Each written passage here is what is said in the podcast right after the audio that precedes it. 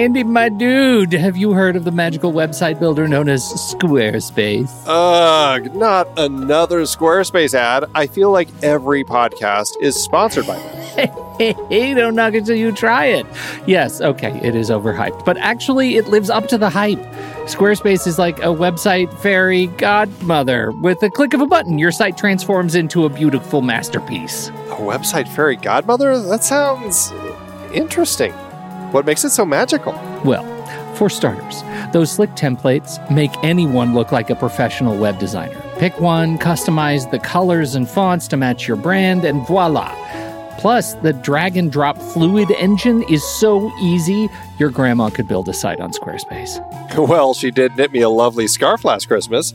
Maybe website design is next. Exactly. And when you're ready to sell your Nana's handmade scarves online, Squarespace has built-in e-commerce. Add a store with one click. Get flexible payment options. Then watch those sales roll in. And when she wants to teach others her steezy scarf skills, Squarespace's new courses feature is just the ticket. Nana can set up her curriculum and enrollments and payments in a snap and become the next e-knitting influencer. Oh, wow, you really sold me with the grandma angle. Sign me up for that free trial. Just go to thenextreel.com slash Squarespace and transform your site into a beautiful Squarespace masterpiece. Well, thanks, Pete. Even though it's overhyped, Squarespace actually sounds perfect for Nana's site's needs. Appreciate the warning on the ads, though. I'll brace myself next time I listen to a podcast. Anytime. Let me know if you need any help getting that site up and running.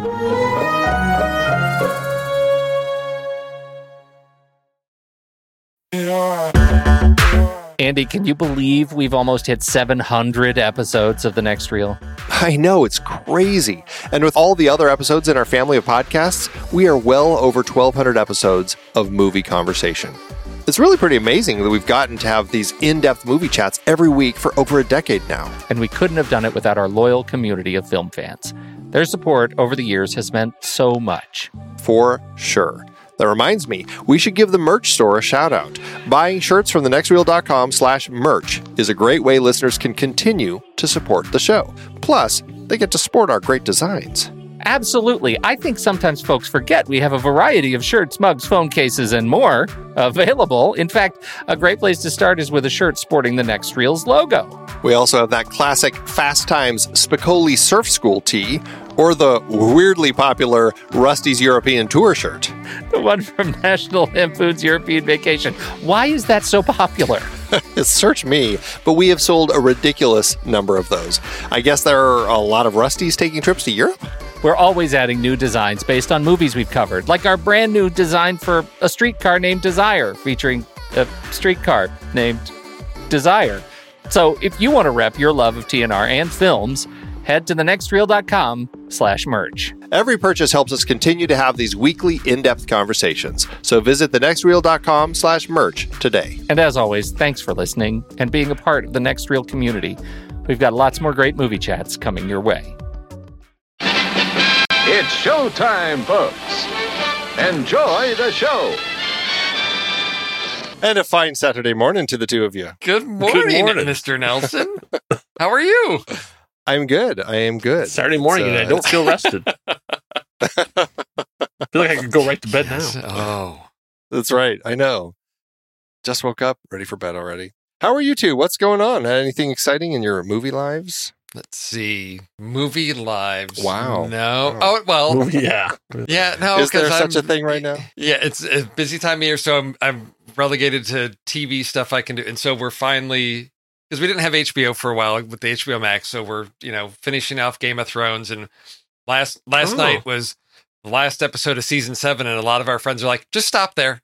Just stop there. Don't go any farther. Just stop there. You're fine. And I'm like, I know, but I know what I'm in for, so I know it's going to be rough, and yeah, I will, sure. you know, I will make my way through that. Yes. You should, you should take note, like... Like where you think it would should yeah. go, how it should yeah. end. Like make your own headcanon yeah. before you go in and watch it. And then at the end, just like come back, come back here on the show, and then like we'll compare notes, like where you thought it was going to end up versus where it ended up. I'm I'm curious if uh, if George R. R. Martin actually has any idea where he ever wanted it to end, because I yeah. I'd love to yeah. know one day. That would be nice. And we're now we're getting and now uh, getting to news that basically we we now have a spinoff. So basically, there's going to be a new Game of Thrones television series coming here in the next couple of months. They're actually right because right they now. had one.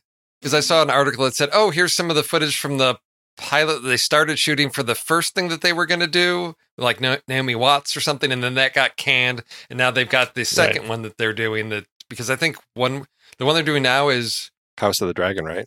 Right. Is it is it yeah, after House of the Dragon, which is, the, is it a prequel? No, it's, it's a, a prequel. It's a, pre, pre- it's a prequel. prequel. Right, yeah. Yeah. So it's about Daenerys' oh, right. ancestors. Yes, exactly. I'm not sure how far back though. Yeah. I haven't done that much research into it. Once you finish Game of Thrones, I highly recommend reading uh, "Fire Cannot Kill a Dragon: The Making of Game of Thrones." It's a warts and all story about like how they went from inception all the way to finishing it off, and you don't know the size of that show until you read that book, and you really get to see how massive an operation it really was by the time they got to that last yeah, season. Just a crazy amount of work and people and locations, like filming oh, yeah. everywhere. And, yeah. and just so you know, it is three hundred years before the events. Oh, three hundred years. Okay. okay. Yeah. All right.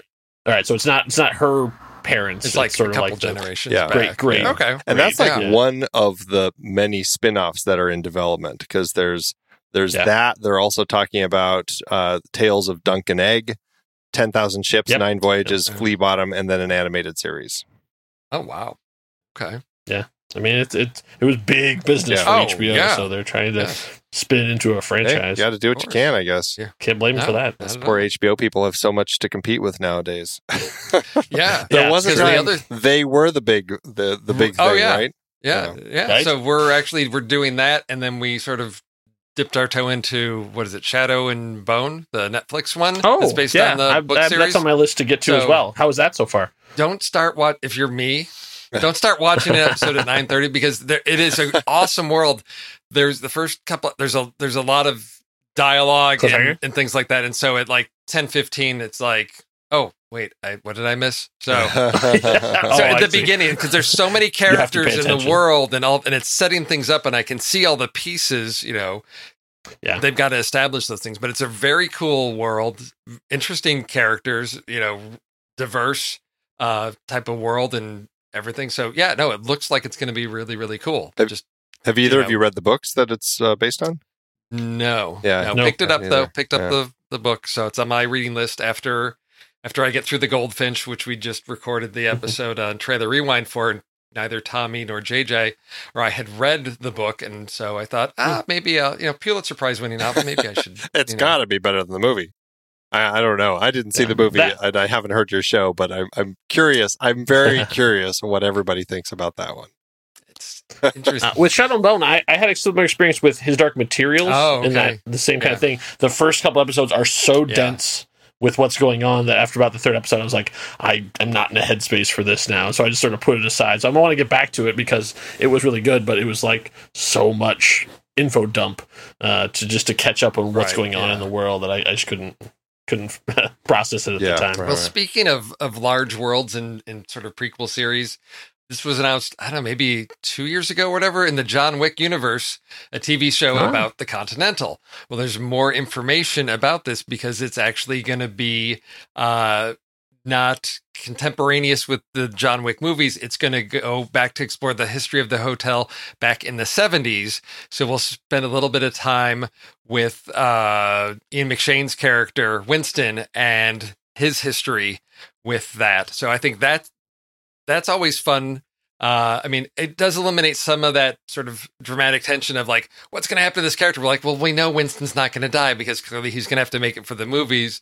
Uh, but I'm intrigued to, to get a little bit more backstory because for me, it's not maybe not necessarily about the character of Winston, but the world that he's going to inhabit, what goes on in the Continental, all of those things. So it's, I think, a great approach to doing something within that that universe, because that's one of the things that stood out for me is John Wick gives us, you know, his his story, but there's it, it is such a great job of world building. Like, who are all these other characters? They're really intriguing. What are their stories? Who, what is going on in this world that, you know, John, you know, extricated himself from. So to to go back into that in the series, uh, I'm I'm looking forward to this. Hopefully, you know, coming to fruition, being on the screen, we can spend some time back in that world. It was interesting to to hear how they went about it too, because they had sort of had that idea and then kind of had a bake off. So they had a bunch of writers pitching what that show should be. So they didn't come into it having, here's what the show should be. They went, hey, we wanted to think about the Continental. What do you got? And they all sort of pitched their own thing. And so the the one who won essentially had an idea of three ninety minute specials that would then go back in the seventies and tell about how the other. And so they, that was the one that they went with. So it's interesting, not only that that was the idea that won, but also that format. Yes. Yeah. That's, that's, I mean, like, it's really embracing the sort of weird nebulous world of streaming now, where you can make the show as long as you want and have it released whenever you want, because who knows what works anymore. Well, that's, you know, that sort of approach reminded me of the B B C series Sherlock, because it's like, oh, you know, episode one, I'm like, no, that's a ninety minute, you know, episode. It's it's basically you're getting a movie per episode, and it gives you that expansive time to to tell some stories. And the fact that it's then a series, you can tell a much larger story. You get time to really delve into characters and and weave some complex character arcs and plots. So yes, I love that, because try to, you know, wrap things up in the, you know, forty to sixty minutes. Sometimes it can feel a little rushed. I'm curious about it. I, I don't know if I'm excited yet, but uh, but it's piqued my curiosity. I guess that's... I know. Yeah. You've got quibbles. You'll have your quibbles. Me and my quibbles. There's always a few. Yes. Yeah.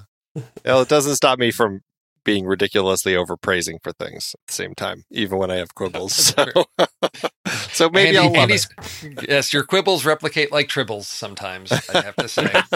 Yeah. Andy's triple quibbles. Exactly, exactly. Well, uh, okay, so let's see. We got those. We got that potential thing going on, and then Marvel, of course, dropped this new. Uh, it's kind of a, a. I don't know. It felt like a praise of Marvel, like, look at all the great stuff, you know, we've been doing. And it, I mean, it's really fun. It's, I mean, a, a very enjoyable, emotional watch. I loved, I loved checking it out. And then all of a sudden, we really start getting into, like, at about the halfway point, all of the new release dates. I mean, it kicks off with Black Widow, of course, and then Shang-Chi, The Eternals, and then it just kind of keeps snowballing, and we go into twenty twenty-three. It's crazy. Uh, Kyle, you've got all the dates in front of you, don't you? I do. Uh, yeah, it was it was a really good trailer, because there, there's a, a couple of these that have come out recently. The Fast and Furious one that came out was really good, too, because it was Vin Diesel, not really in character, talking about the power of the movies. And it that seems really cheeseball, but, like, it really got to me. Like, I was like, oh, yeah. yeah, like, you really feel like the power of the movies and how much I've missed that going into the theater and doing it. And now with this one, yeah, Marvel, yeah, yeah, they are celebrating yeah. themselves, but it also starts out with Stan Lee talking about coming together and community, and your and like the, the guy on your right is your brother and the woman on your left is your sister, and like it's about coming together. And I was like, yeah, Stan, it is about coming together. Uh, and then yeah, then they start hitting us with the the info. So a little bit, little couple clips of Black Widow, of course. But we've had already a trailer for that. Same thing with Shang-Chi, we had a trailer for that too. And then the very first footage of Eternals, which we have seen nothing about, uh, and so we got to see Angelina Jolie. It's like It's it still boggles my mind right. sometimes when yes. these people show up and you go, oh, they're part of the M C U yeah. now. Like, I mean, Kumail Nanjiani is in the M C U, and, and it's like, oh, right, of course, yeah. Uh, so we got to see just a, just a little little clip uh, of of Eternals, and so uh, I've already seen people trying to deep dive of like the thirty seconds of footage that are in there. Uh, and then that was the last of the new footage. After that, it was just a series of title cards. So Spider-Man No Way Home coming out December seventeenth, twenty twenty-one. And then Doctor Strange now in March twenty-fifth of twenty twenty-two. Uh, Thor Love and Thunder actually has a date. That's their big one for May of twenty twenty-two. And then uh, we actually had some official title changes. So the big ones were, it's not Black Panther two, it's Black Panther Wakanda Forever. And that comes out July eighth, twenty twenty-two. And we don't know what that story is yet, but it's interesting that they have, they're not, they're not calling it, not putting a number on it. They're calling it Wakanda Forever, which makes us think that it'll be more about Wakanda and less about the Black Panther himself. And then The Marvels. The Marvels was really confusing to me, because I'm like, who the heck are The Marvels? It wasn't until the synopsis came out that it was, oh, that's Captain Marvel, Miz Marvel, who's going to have her own series we'll have already seen by the time that comes out, and Monica Rambeau from mm. WandaVision. Like, the three of them are together, and they are the Marvels. And it was like, oh, okay, that makes a lot more sense. That comes out in November of twenty twenty-two. Uh, then Ant-Man and the Wasp Quantumania is in February of twenty twenty-three, and we finally have the the movie that's been on this list for the longest, actually has a release date now. Guardians of the Galaxy Volume three comes out May fifth, twenty twenty-three. It'll be James Gunn's swan song with the Marvel Cinematic Universe, because that is his last film for them, and he's switching over to D C. So uh, when we were talking before we started, uh, there is a Christmas special. The Christmas special will be coming out b- uh, beforehand, but it's it's a totally different thing. It is an hour-long special that's sort of like the Star Wars holiday special, starring live action, starring all the Guardians, but it's its own standalone.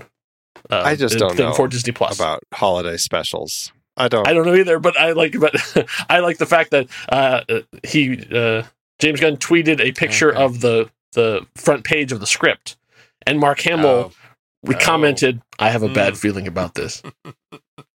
Yes. Oh yeah. I just, uh, yeah, I, oh boy, holiday specials. And then just closing out the Marvel chapter, cause I know some people are annoyed at hearing all the Marvel stuff. Um, uh, Wednesdays are the new Fridays. Uh, Loki will be being released on Wednesdays right. instead of Fridays now. So we're going to get a couple days early. I don't know exactly why. I'm trying to think from the business yeah. perspective. So they get the plus five? I don't know. They can they can crow about their numbers a little bit more because they got two more days to, to add them on. But Disney doesn't release numbers, so... Either that or they're trying to know, get people in the habit either of... Way, I'm happy. Be at home on Wednesdays, be out in the theaters for the theatrical releases on Fridays. Oh, there you go. I like that. That probably makes the most sense of all of it. Yeah, because uh, when we, we talked about this on the on the Marvel Movement Live, uh, Shang-Chi, at the end of that trailer, it says only in theaters. Right. So the premiere access thing is only for Black Widow. So after that, they're not planning on doing that again. Interesting. For Marvel movies. Yeah, so that's that's going to be the thing, is like, you know, how quickly will theaters be able to kind of shift things back into gear to kind of get things open for people. Yes. That's right. We need to get Alamo Drafthouse out of Chapter eleven. We need to do what we can to save our Absolutely. theaters. Absolutely. Absolutely. Well, speaking of theaters, um, let's talk about some trailers that are going to be, uh, well, maybe some of these uh, will be playing in theaters. Yes. I know one of them won't be, Kyle. But uh, so uh, for the trailers, I'm going to, I, I got mine in there first, so I'm going to go first. Um, I picked an interesting story that, uh, you know, it was one of those trailers that I, I watched. I'm like, this looks like it could be really interesting. It also looks like it could end up being really bad. I, I was like, what is, what is happening with this? Uh, and then I come to find out that, you know, it's, it's a film called Georgetown, uh, and it's directed by C. Waltz. As it turns out, it's Christoph Waltz, and he's starring in the film. And I'm like, okay, so is this, Is he just doing that because he didn't want his name like all over the thing and was trying to kind of make it look less like he it was his big project or something, you know, or or or what? Like, I, I'm very curious about about this. You ever heard of someone called Ulrich Mott? Weren't you wearing an eye patch the last time we met? An eye patch? I don't think so. No. When may I see you again? You are aware that I'm married. You let me know if anything changes. Please raise your glasses as I marry the bedazzling Missus Elsa Brett. Can we speak? No, not on the telephone. That's not prudent. Who are you talking to? Shut your face! There will be time for tears and remembrance. Now there's urgent work to be done. What work? I must find and bring to justice the men who killed your mother and my wife. Why did you leave the house on the night of your wife's death? For a walk. You're late. Do you remember your feelings when you learned that your mother was planning to marry Mott? Shock, horror, disbelief. He looks like he could be my brother. Try to get to know him before you condemn him. She left him two hundred fifty thousand dollars. A few months ago, she disinherited him.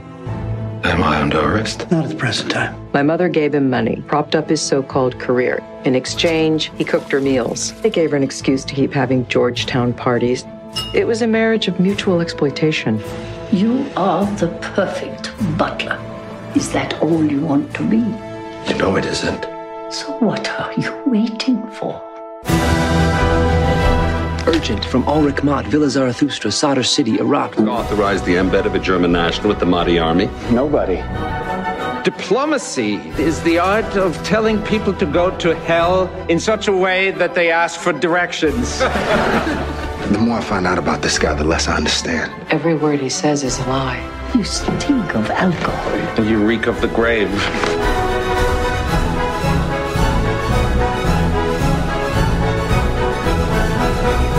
To Ulrich and his marvelous achievement.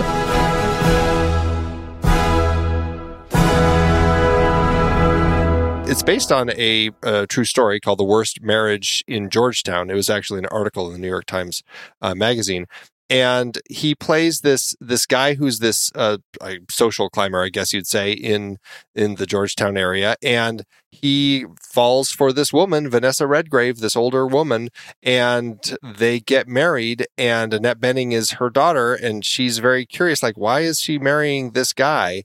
And it turns out that he's kind of marrying her because he wants to get into all of these, like, political, you know, social things and be kind of somebody. Um, and then you find out that there's actually, a, you know, an ulterior, it seems like an ulterior motive that Vanessa Redgrave's character has for marrying him as well. And so I was like, okay, so there's some interesting twists in here. It could actually be a pretty twisty film. It could be kind of fun. And then I was like, oh, Christoph Waltz is directing it under C. Waltz instead of using his name.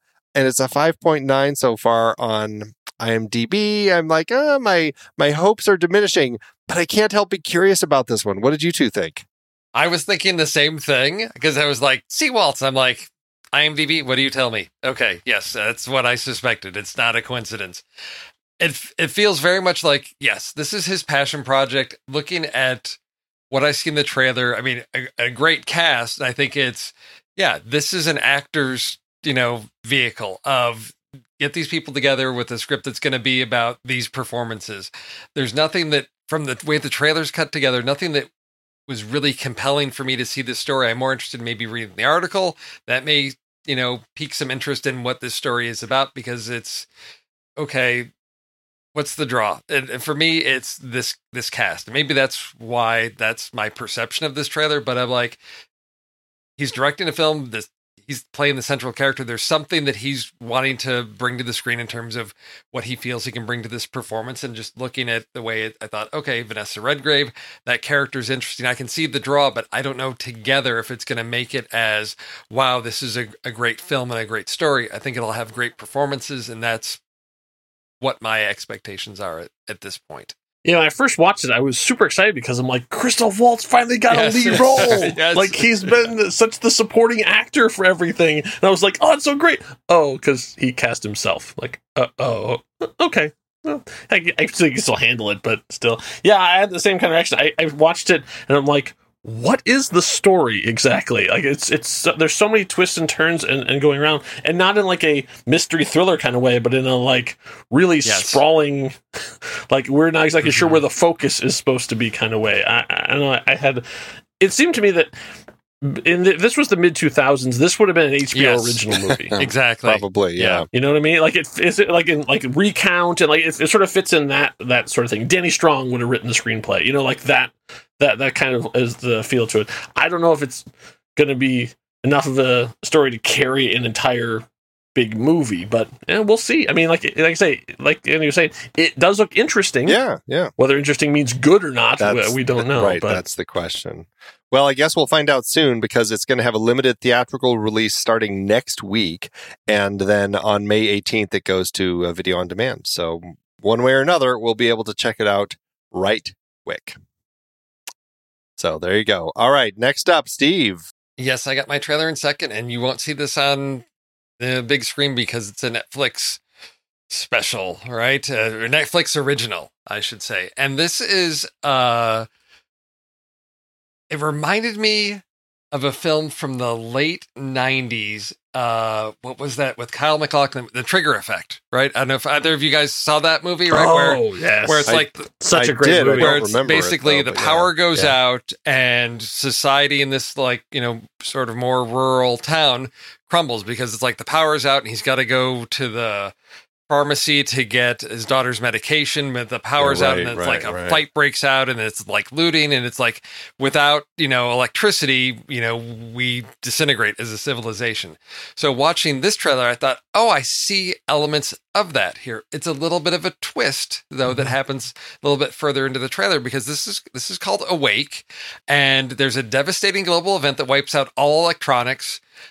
So like, okay, that's, we, you know, we see that there's a car crash and the police officer's like, you know, there's the power's out, you know, even in cars. So I thought, okay, this is, you know, let's remove advanced technology from people. What happens? But then they add another factor, which is now people have lost the ability to sleep. And so in the trailer, we get sort of a little breakdown of the phases of sleep deprivation and, and what that does to people. And so now we've got a ticking clock of, we've got to figure out a way to survive, to solve this. Otherwise, you know, humanity is doomed. But then we find out that our, our one of our main characters here, a little girl, somehow ha- is able to sleep. Why don't you get some sleep? I'm not tired. Look at all the shooting stars. Those are satellites, Noah.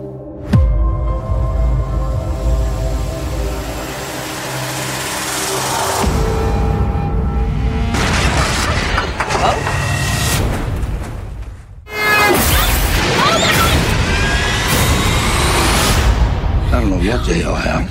Power's out everywhere. Cars, too.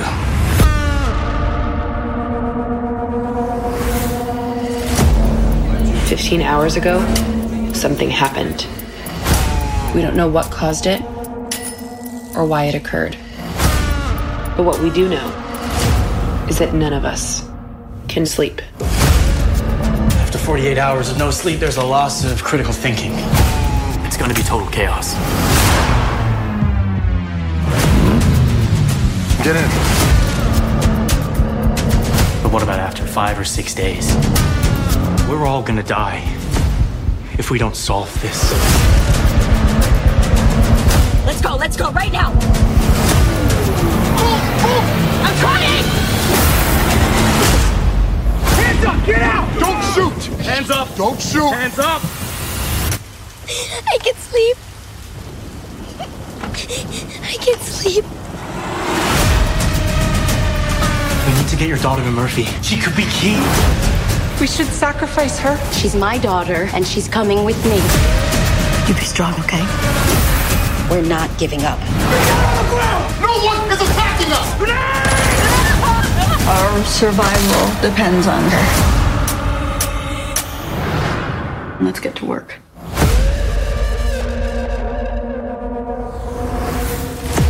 So now it's sort of reminded me of uh, Children of Men, of like, we've got this, you know, valuable person that people, you know, want. So wh- where is this going? That seems like a lot of stuff woven in here, but somehow the trailer held it all together for me in this. And it, it's very much this genre that, like, late on a Friday evening or Saturday night, I, I look for these sort of like little sci-fi twist, you know, movies where it's not big effects, but it's an interesting concept that, you know, maybe came out of some science fiction, you know, pulp novel or short story of like, okay, let's see where this goes. What, what goes on with these characters? So that's what drew me to this uh, trailer, coming to Netflix on June ninth. Um, it's got, you know, there's some familiar faces in here. Uh, Barry Pepper, who somehow is, you know, shows up every every once in a while. I think the last thing I saw him... Hey, he's on the Green Mile, yes, which we're talking about I was gonna on say, the show he was this in week. Green Mile, yeah. And then he was in that alligator one. What was that one that just... You know, so, yeah, yeah, Crawl. So, so, did that in our Aquatic Killers series. Yeah. So, yeah, good to see him in here in this. It's all going in there. Jennifer Jason Leigh is in this. Um, so I was trying to... I hadn't heard of this director, Mark Rosso, Raso, I don't know. Uh, so I was like, who is this guy? And I thought, okay, what what's he done? And he did a movie... This is again, we're in this era of, you know, movies sometimes show up, disappear. Uh, he directed a little film a few years ago called uh, Kodachrome that has like Ed Harris and Jason Sudeikis and uh, a story of a father and son on the road. I was like, I don't even remember hearing about this movie back in twenty seventeen. Oh, and also Elizabeth Olsen. Uh, but it's one of these films I thought, hmm. It's one of these like straight to video things, but I'm like, what a great cast. So clearly after Kodachrome, you know, this is his next project, able to, you know, work on a project that had that cast to it. So that gives me hope for Awake that it's going to be a competently structured film, because that's always my fear with these sort of sci-fi things of, oh, it's somebody's, you know, it's a fun little project, but genre films sometimes become a little throwaway. So I'm hoping this to be better than Bird Box. uh, what, what did you guys think of this trailer? I, I love the look of it. I, I there's something really interesting about the concept of the story. And yeah, I really did kind of go into the Children of Men vibe with it, especially when the girl says, I can, I can sleep. And, and like that whole thing. I felt like it was pulling from that world, maybe a little too much. I, you know, it it could work. I, I think the thing that I found really interesting about the concept is that it's not like people are awake and they're just awake. It's like you're awake, but it's you're you're going to lose your mind because you. And so, I mean, it, eventually society will just fall apart and everyone will die very quickly, I would think, because you're not going to be able to stand it. And you have that group of like a bunch of naked people standing out in the field. Like, I, I think there, there are setups in here for some really interesting um, ways to kind of deal with that. So I, I, I'm curious about it. And Shamir Anderson's in it. And, you know, we just talked about him on Stowaway on a, on a, a Film Board episode a, a few weeks ago. So uh, it's great seeing him in something else so soon. Uh, I'm curious. I'm very curious about this one.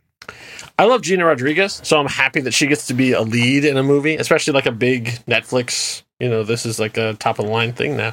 Um, uh, but I'm I'm super worried about this because it just seems like it's uh, a tour of all the cliches of end of the world stuff. I mean, as they yes. go through, it's just yes. ticking them off. It's like, oh, overzealous cops. There's the religious cult. There's, I mean, so like, oh man, I hope there's something new and different in this, and it's not just playing the same notes over and over again. But it does have a nice stylish look to it. So I mean, like, I, I will give them that. Like, it doesn't. It doesn't. Like, Bird Box actually came. I was thinking. The exact same thing when I saw him, like, this is a little like in that it's the same thing, but uh, we'll see. Yeah, I have high hopes, but I, I don't think it's not going to make top of my list until I hear different. Well, June ninth, it'll be there in your Netflix queue, just waiting for you to watch it. Speaking of Netflix, Kyle, what's your trailer? Yeah, I had a hard time picking a trailer this week. Uh, I watched the trailers for a bunch of movies that I am never going to watch. Uh, so I, I tried to find something that it would, I actually would. And then t- uh, just before we sort of went on the air, I, I found Stranger Things Season four.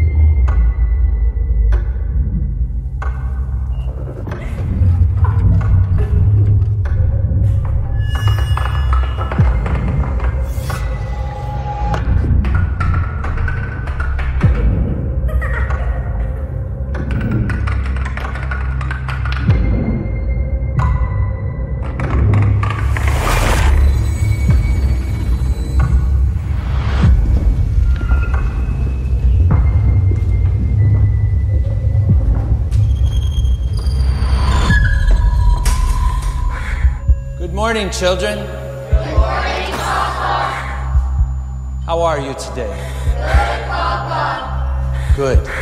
I'm glad to hear it, because today I have something very special planned for you.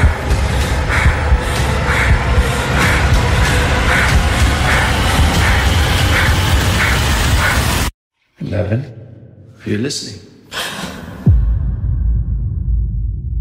Uh, it's, it's amazing. I was I'm a big Stranger Things fan, and I had almost forgotten it existed. And then I started on the trailer. I'm like, "Oh right, Stranger oh. Things. That was the biggest thing on television for a, a while." And then I just hadn't it like for all of everything that happened in the last five years, by which I mean last year.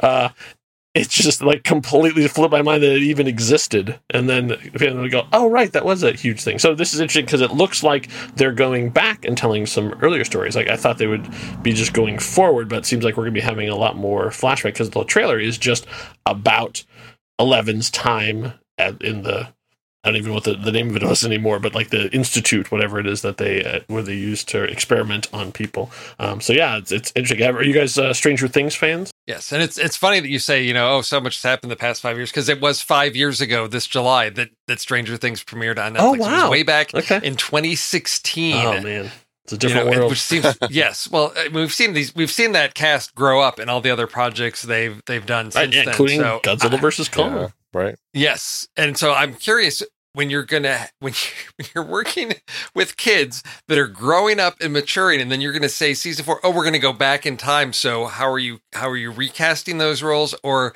again, is this just sort of a, a deception of, well, we're going to have a story that's moving forward with those characters, but we're also going to go back to maybe the, the history, and there'll be a connection to that. And it may not be revisiting those characters, but just again, the Institute, although there is, you know, You know, Eleven is is present, you know, it, in that little bit we get to see in the trailer. So I'm really curious if this is, you know, we're going to see a projection, uh, you know, how, how they're going to manage that. But I'm all on board for anything Stranger Things. I will just, yeah, go for it. I, I didn't watch season three for the longest time because I really didn't care for season two. And then finally my daughter, who plowed through all of them twice, when she got to season three again, she's like, you just have to. And I'm like, all right, fine. And I loved it. Season three was great. So I'm very excited for season four. Uh, my understanding is that um, while, yeah, the, the this teaser really kind of plays up with a lot of the past. And I think these kids, I mean, we're seeing a lot of kids at the beginning who are so, so young that I'm assuming if they are showing Uh, Eleven, that it will be uh, somebody else that they will have playing her. Um, but I, I know that we're seeing Hopper in Russia. Like he's he's over there. So I know that we're going to see some, definitely some present stuff. So I'm really curious. And just the fact that, uh, you know, we have, uh, I mean, so many people from the cast returning, and Robert Englund. It's just like, yeah, I'm I'm very excited about where they're going with this. So um I, yeah I'm all in. It's this year. Does did they was there a, there wasn't a date at the end of the trailer. Is they have they actually said when it's coming out? I couldn't find anything. Uh no, I think it's all still T B D. Okay. Well, we are moving on, and now we are going to go through our list. This Let's see how we did on yeah. this nightmare of a list. Thanks a oh lot, Pete, God. for yeah. his rage choice. He really apparently yeah. hates the uh, the the. It's not really the flashbacks. It's it's the it's the bookends it's, at the, the beginning bookend. and end of yeah. the Green bookends, Mile with the, the old man, and then he goes back, yeah. and the bulk of the movie is we're remembering yeah. when he was yeah. young, aka Tom Hanks. Mm-hmm. Yeah. So we have to do what we're calling misguided bookend flashbacks, which is a misguided title. It really is misguided bookends, yeah. I guess. Now, yes. Yes. I had a hell of a right. time with this list. I don't know how you two did. So mine aren't great. Um, and I was yeah. referencing, you know...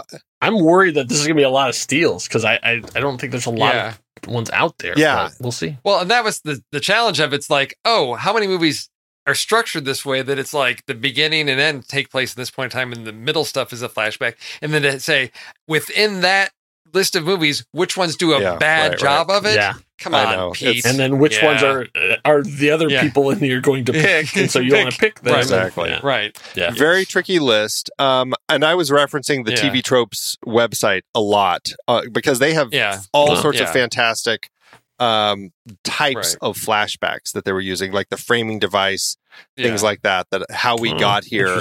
And so I was kind of using those as reference.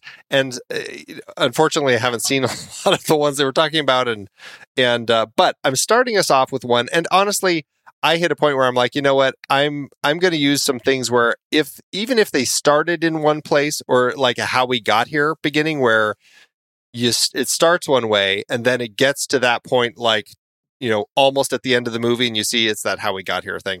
I'm okay with just doing that. And so that's where I'm going to kick us off with Carlito's Way, which was uh, Brian De Palma's film from ninety-three, which is a fantastic film.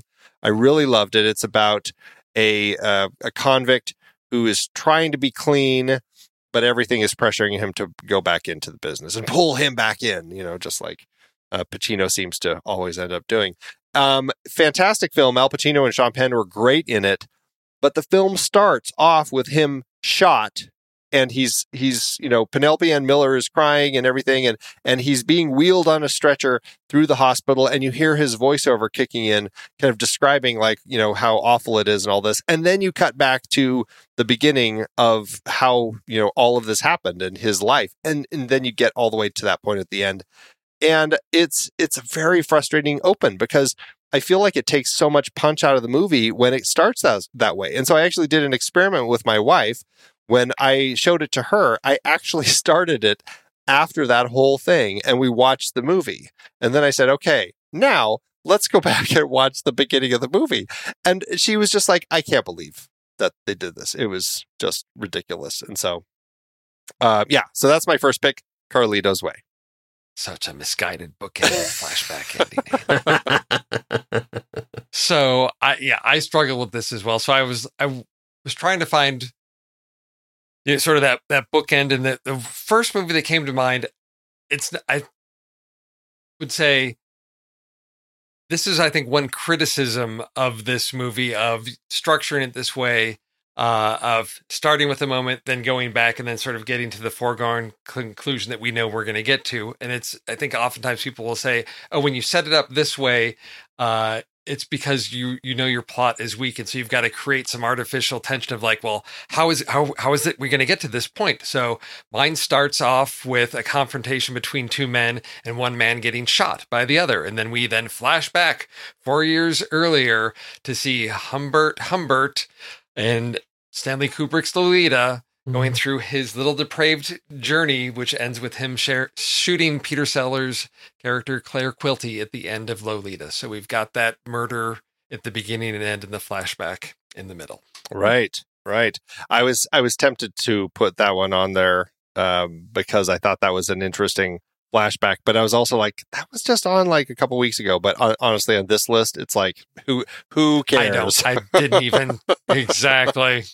So my uh, first one that, that that came to me was a movie that had everything going for it. It had uh, you know a great screenwriting team, great director, great stars, uh, and. Uh, and, the, and a huge budget behind it, and yet it managed to fail at just about everything that it tried to do and is now largely forgotten. Uh, from the far-off year of twenty thirteen, it's The Lone Ranger. Oh. Because that movie actually has Johnny Depp as an old, old Tonto telling the story of the Lone Ranger to a kid who wanders into his museum zoo thing. I, I don't... Uh, Yeah, it's uh, this actually came uh, because they, there was an interview recently with Gore Verbinski asking him about that, that movie in particular, and so it brought it back up to mind. Uh, and that's all the thought you should have towards it, people.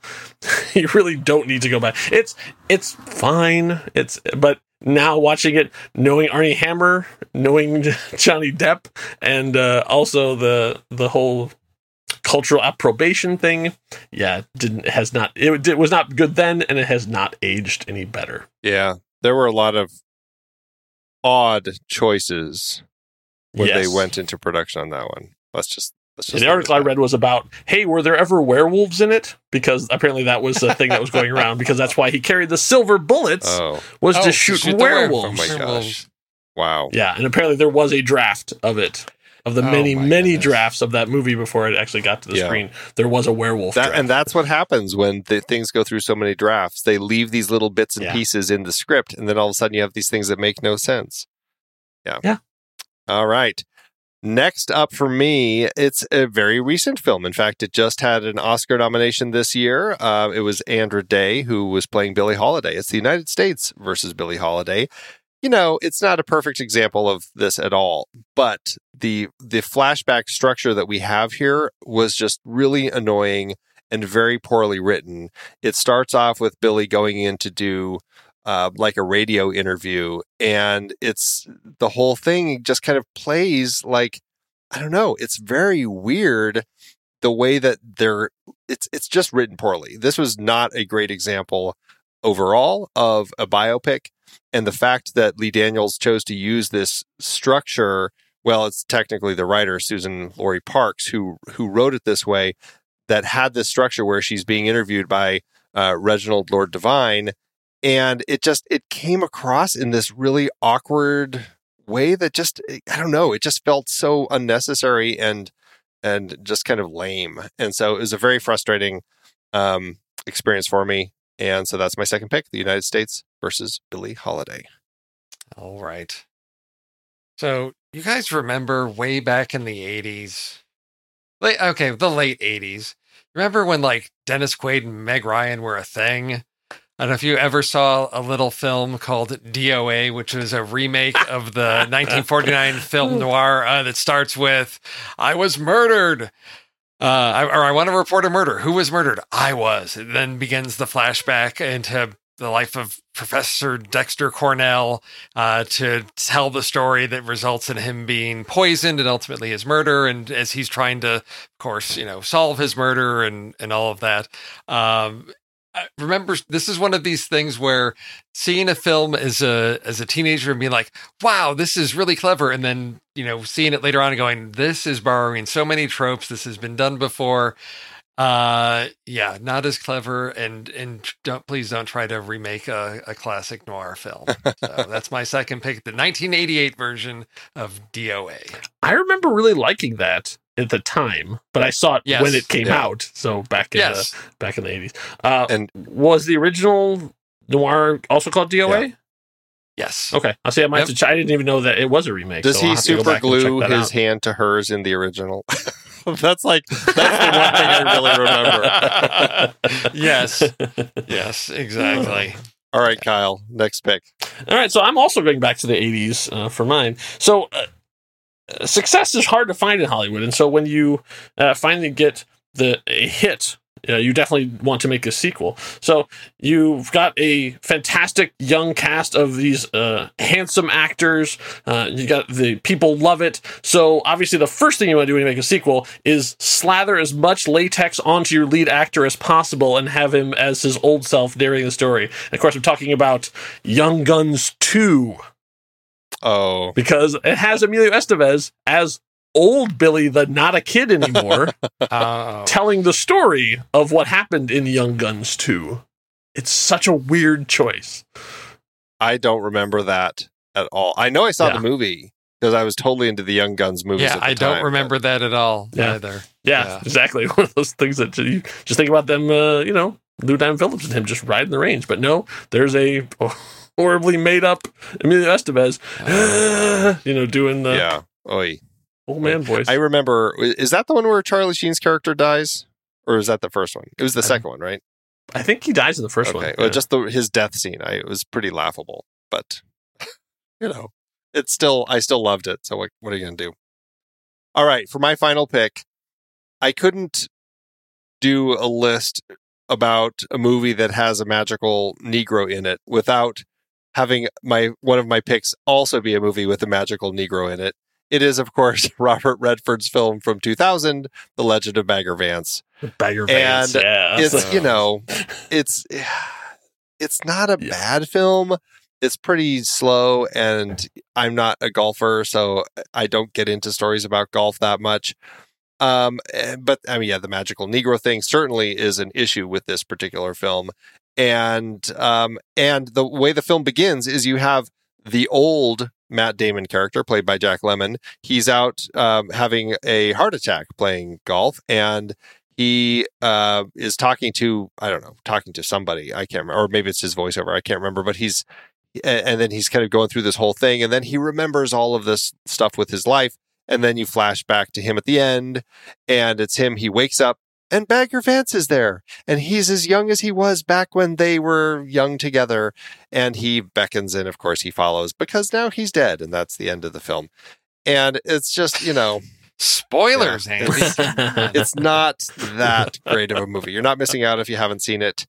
And um, yeah, it's just one of those movies. I was like, gosh, I just, I don't know. I really don't care for it that much. And and that whole framing structure is exactly what Pete was cl- complaining about with the Green Mile. So yeah. there it is, The Legend of Bagger Vance.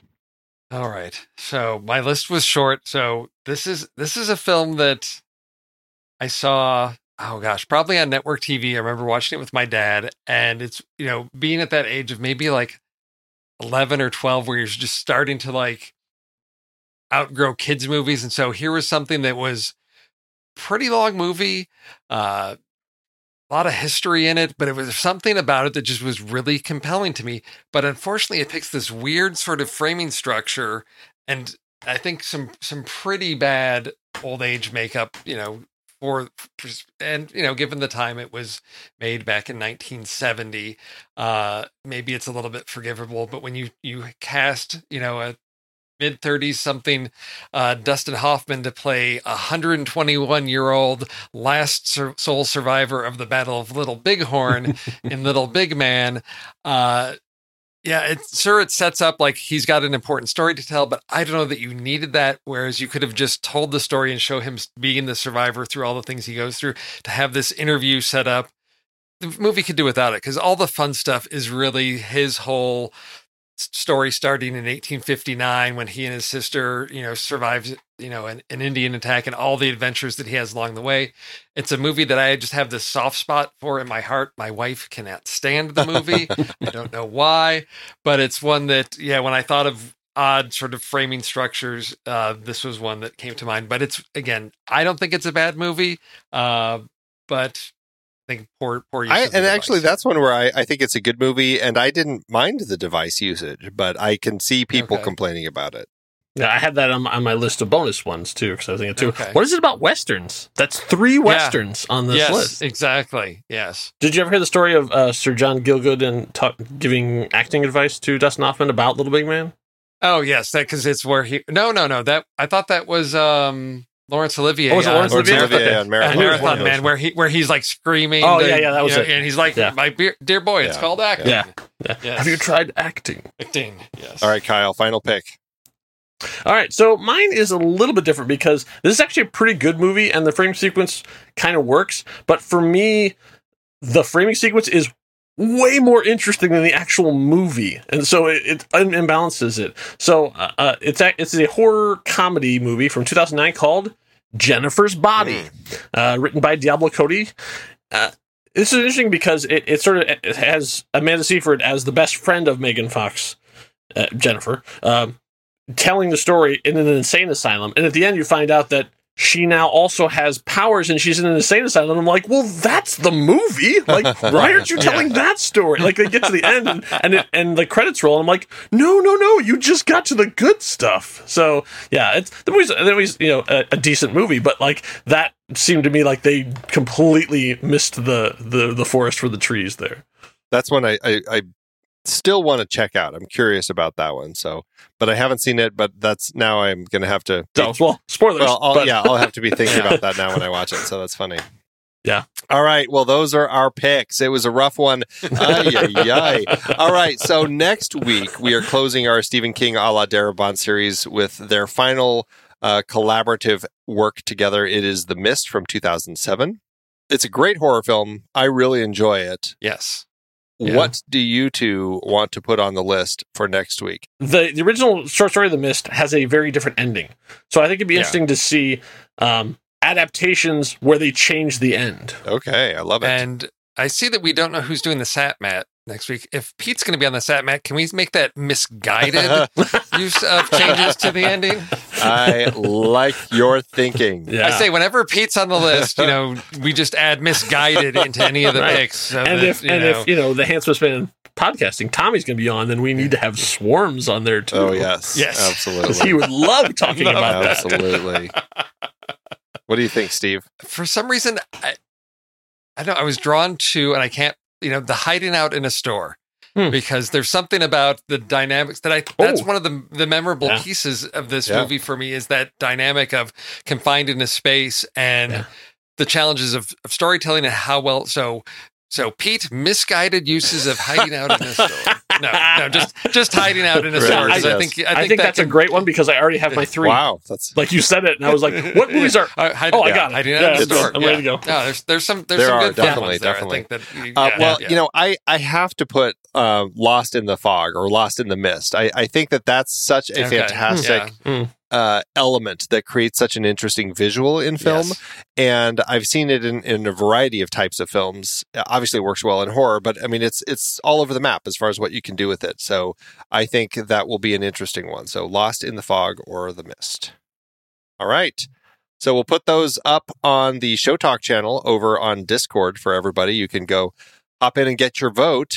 If you want to get into the Show Talk channel, what you need to do is you need to become a member. You need to go to thenextreel.com slash membership and become a supporter of the Next Reel family of podcasts. For just a buck a month, you can become a one-reeler, join our online community and our Discord server, and then for a few dollars more a month, you can become a two-reeler supporter and you can join us for live streams as we record, early access to shows in your very own feed.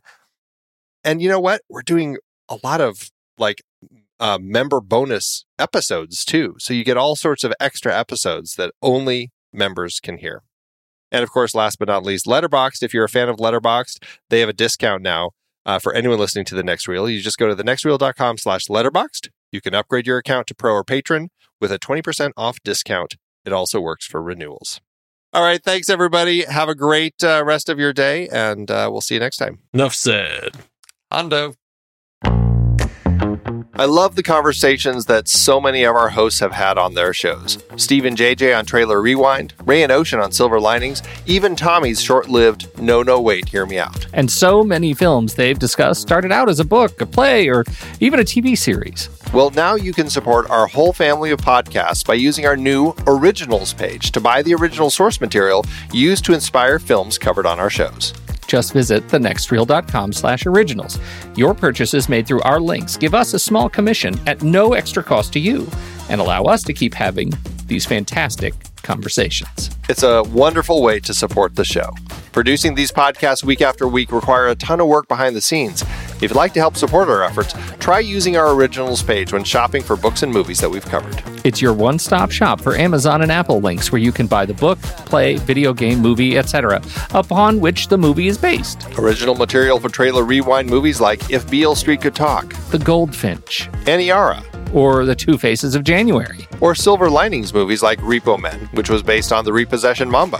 Plus, by using those links to buy books, Amazon and Apple show us a little bit of love, which allows you to support our family of shows with minimal effort. Visit thenextreel.com slash originals.